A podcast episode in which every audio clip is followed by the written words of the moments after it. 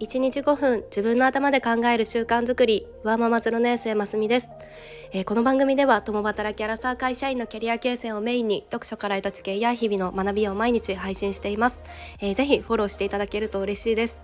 えー、いかがお過ごしでしょうか？の今日はのちょっとスマホってどれぐらい見てますかっていうことでの私自身がすごく気をつけなきゃなと思っていることをお話ししたいなと思います。えあなたは気づいたらスマホを見てこうあっという間に時間を経っていたとか SNS とかってよく見ている方ですか？の今日は脳科学の観点から見ても SNS にこう没頭するのは不可避ということとのその上でうまく付き合うことを意識したいよねというようなお話です。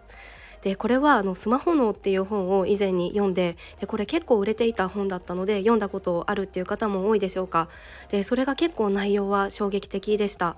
で例えばの人って10分に1回はスマホを手に取っていてで触る回数の平均は1日2600回だそうですでこう聞くとそんなにっていうふうに思いますが、まあ、朝起きてすぐ時間の確認をしていたりとか、まあ、予定を見たりとかのネットで調べ物をしたり、まあ、家の中でのこうちょっとした移動のたびに確認したりもしているよなっていうのは私も思っています。でスマホの依存症って、まあ、確かにあるなっていうのは実感することも多いかなと思いますがこれはあのデジタルツールを開発する時に大企業が最先端の脳科学の研究をもとに、まあ、アプリがこう脳に快楽物質をこう放出放出するようなその報酬系の仕組みっていうのを利用して開発されていたりするそうです。で分かる人は分かると思うんですが例えばこうツイッターってアプリを開いた時に数秒してから青い鳥がババッとこう働いてからあのタイムラインが表示されると思うんですがだからこれもあのどんな情報が更新されているかなとかあの通知が来ているかもっていうその脳がこうワクワクするっていうその待ち時間がこう計算されているそうです。でこの依存症っていうのはのそれで集中力がなくなったりとかの睡眠障害が起きたりっていうことになるそうで、まあ、その睡眠障害とかっていうのはいろんな先進国でも実際に問題になっているそうです。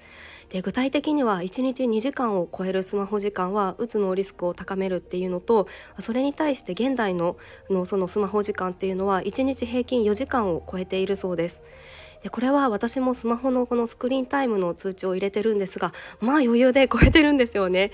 で中でもこう YouTube とか Kindle も読み上げ機能をつけたりとか Audible で耳で聞くっていうのも多いので、まあ、実際画面を見てる時間とイコールではないんですが、まあ、ちょっとまずいなっていうのはあのずっと思っています。はい、でこの本の対抗策としては、まあ、まとめると2つあってで1つは SNS とかのデジタルツールとはほどほどに向き合って時間を減らすっていうことと2つ目はあの適度な運動が大事ということに、えなるそうです。で1つ目に関してはこれはこう人間の本能でもう SNS とかっていうのはもう強力にこう魔物的に引き寄せられるパワーがあるものだと分かりましたとなのであの気づけばこうネットとか SNS にこう無限に時間を使ってしまうっていうのはもう脳の仕様だというふうに自覚をしてで自分の中ではもうここまでっていう線引きをするとかの付き合い方をまず意識するのが大事かなと思います。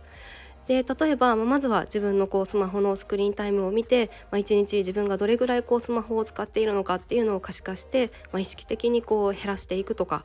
で私はあの SNS の中だとインスタはあの非使用のアプリは取り除くっていうことをしています。でこれをするとあの毎回アプリを開くときに1回ダウンロードしなきゃいけないんですよね。でこうアプリをタップしてすぐ見れるってなるとなんとなくこうちょこちょこ開いちゃうと思うんですが、まあ、1回こうダウンロードしなきゃいけないっていうその待つ時間が生まれるってなるとあの、まあ、今は見なくてもいいやっていう風になるかなと思います。